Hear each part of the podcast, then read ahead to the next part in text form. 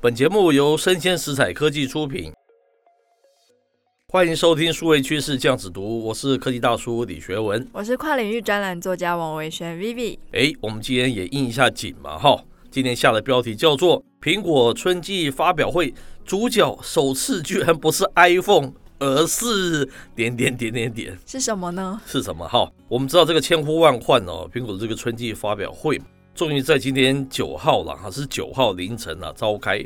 在之前呢、一如往常的，总会有非常多的分析师会推测，除了这个新的 iPhone 之外啦，苹果还会推出什么样的一些新产品呢？嗯彩蛋呢？我不知道是 Vivi，你有听过别人的什么样的说法呢？ 火箭吗？不，火箭是没有这样讲过，认真啊那不是的 Musk，对是对是对， 是，像这种 AR、VR 的头盔啊。是，那有人觉得说，哎、那个 Samsung 的折叠机嘛，Apple 会不会做一个折叠机？哎，这也传了不少时间了。那也有人说是 Apple Car，、哦甚至是是自驾车。 哇哦，是啊，对这个部分呢、哦我跟 Vivi 都觉得他们想象力也太强了嘛，哈，我们是觉得不是那么容易推出这个 car 啦。召开之后哈、虽然如我们预期啦，真的是没有 AR 跟 MR，还有折叠手机嘛，对不对？更别说是自驾电动车啊。是，但是结果还是让我们啊大吃一惊。为什么呢？因为这次看来啊，iPhone 哦、居然不是真正发布会的一个主角。太神奇了。嘿嘿，哎 对，从二零零七年到现在开始，那是之前全部都是主角嘛，iPhone 对不对？是啊是这啊，次居然不是主角，所以主角是谁？库克吗？他后之后都是他是主角了哈哦。对，可是这个却是他的一个 M1 的一个 Ultra 的晶片了哈，很有意思吧，对不对？嗯，所以有评论家说啊，Apple 已经不像是一个手机品牌商，反倒是像一家晶片公司啊。是。那基本上我们是颇为认同这种说法的啦。但是啊，电子晶片这个背后真正的一个意图是什么？这个评论家并没有点出啦。哦。嗯，其实啊，这才是我们觉得最值得我们分析的啊。稍后我们再来谈这个部分。那为大家介绍这个新闻啊，它是出自于新产业，是，那我们就截入它部分的内容。嗯哼，它的原标题呢叫做“当苹果成为一家晶片公司 OK，”，那就是三月九号的时候，苹果春季的发布会召开了嘛。嗯哼，那在这次的发布会上啊，苹果的自研晶片呢是贯穿始终。哦，新发布的 iPhone SE 搭载了 A 十五，嗯新哼发布的 iPad Air 用上了 M one。 ，OK，与此同时，苹果最后一颗的 M1 晶片 M1 Ultra 也是得以亮相。哇哦，但很少有人注意到哦，嗯这哼时候搭载苹果自己的晶片的手机、手表跟平板的全球出货量已经超过了二十亿。哇哦，这么多的数量啊！是，所以说如果它的 Mac 在换上了自家的晶片之后呢，苹果就成为一个不折不扣的晶片企业那了。有趣的观察，对，那对于 Mac 转向自研晶片啊，之前就有外媒评论说，嗯哼，这将会瓦解微软跟 Intel 之间的 Wintel 联盟嘛？是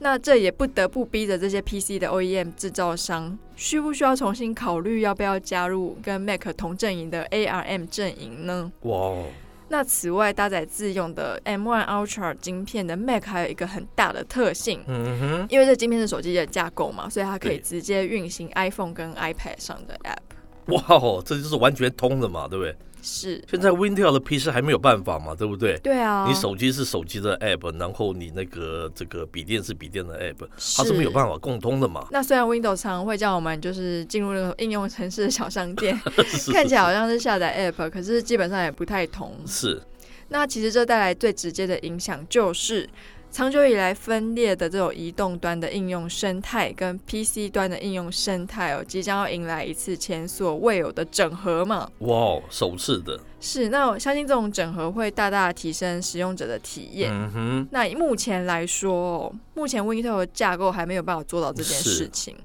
那在二零二一年的年底，就有一个网站叫做 The Information， ，OK，它就引述了市调机构首席分析师的数据。他说，采用 ARM 架构处理器的电脑，在整体 PC 的市占，在不到一年的时间哦，就从两 percent 到八 percent。哇，很很快耶，涨涨四倍耶，是，那它主要受惠于苹果将 Mac 机种从 Intel 处理器变成 ARM 的架构设计。哇，影响这么大、啊，对不对？是，那如果再过这个五年、十年，不知道它市占会增加到多少程度，对不对？对，这就是我们说的有趣的地方哈。是接下来是科技大叔的点评嘛。我们一直以来啊，我们都说全球数位的经济出现一个成长的瓶颈，对不对？对啊那，科技巨擘们他们都纷纷采取一些应变的对策了，是每家都不太一样，我们这边就不赘述啊。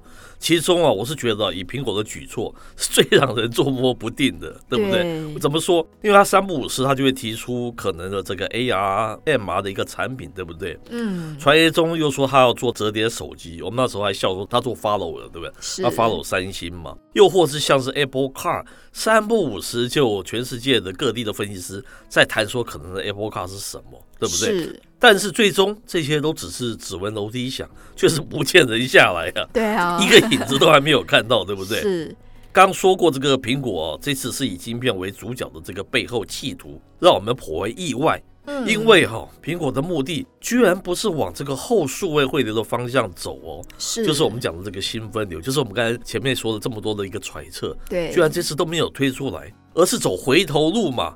怎么说走回头路？他是想利用新的晶片蚕食今天传统的这个笔电市场啊。哇，嗯他苹果这个这个公司实在是蛮可怕的，进可攻，退可守啊，对不对？是那这结果告诉我们有几点呢、第一点，后数位汇流这个大方向可能还要再等等啦、对不对？嗯因为苹果果然是一间进可攻退可守的公司嘛。眼看了后数位汇流的这个 AR、MR 以及自驾车，现在都还不成气候嘛，所以它因此退而求其次往这种旧市场发展，这是一个，很新的路数、哦。我没有想到它会这样这样这么一个走法。而且如果说它的这个晶片最后有外销的话，是那我在想，也许会有一些 PC 也选择要跟进，嘿因 为是毕，竟并不是所有 iPhone 使用者他用的都是 Mac，哎它也是是有一些 Windows 的系统，是，对这个非常值得继续观察，对不对？嗯第二点，我们说过，唯有当苹果进军 AR、MR，元啊宇宙才可能会变为更真实嘛。看起来啊，所以元宇宙二零二二年仍会是一个夯词啦，嗯还是一个很热闹的一个一个议题。但是看起来是无法有大成就嘛，因为你是苹果这个时候你并没有推出这样子的东西嘛，哈，是这是可以观察的第二点不。过如果他把这个架构用到电脑的话，那其实他会不会也把这个架构放到未来的 AR 跟 MR？哎，非常有可能，载体上。可是毕竟现在还没有看到嘛，是是是 对不对？可能就是想说，哎、我这个还没有竞争 力，现在是是大家都是跟我成一家。 是是是。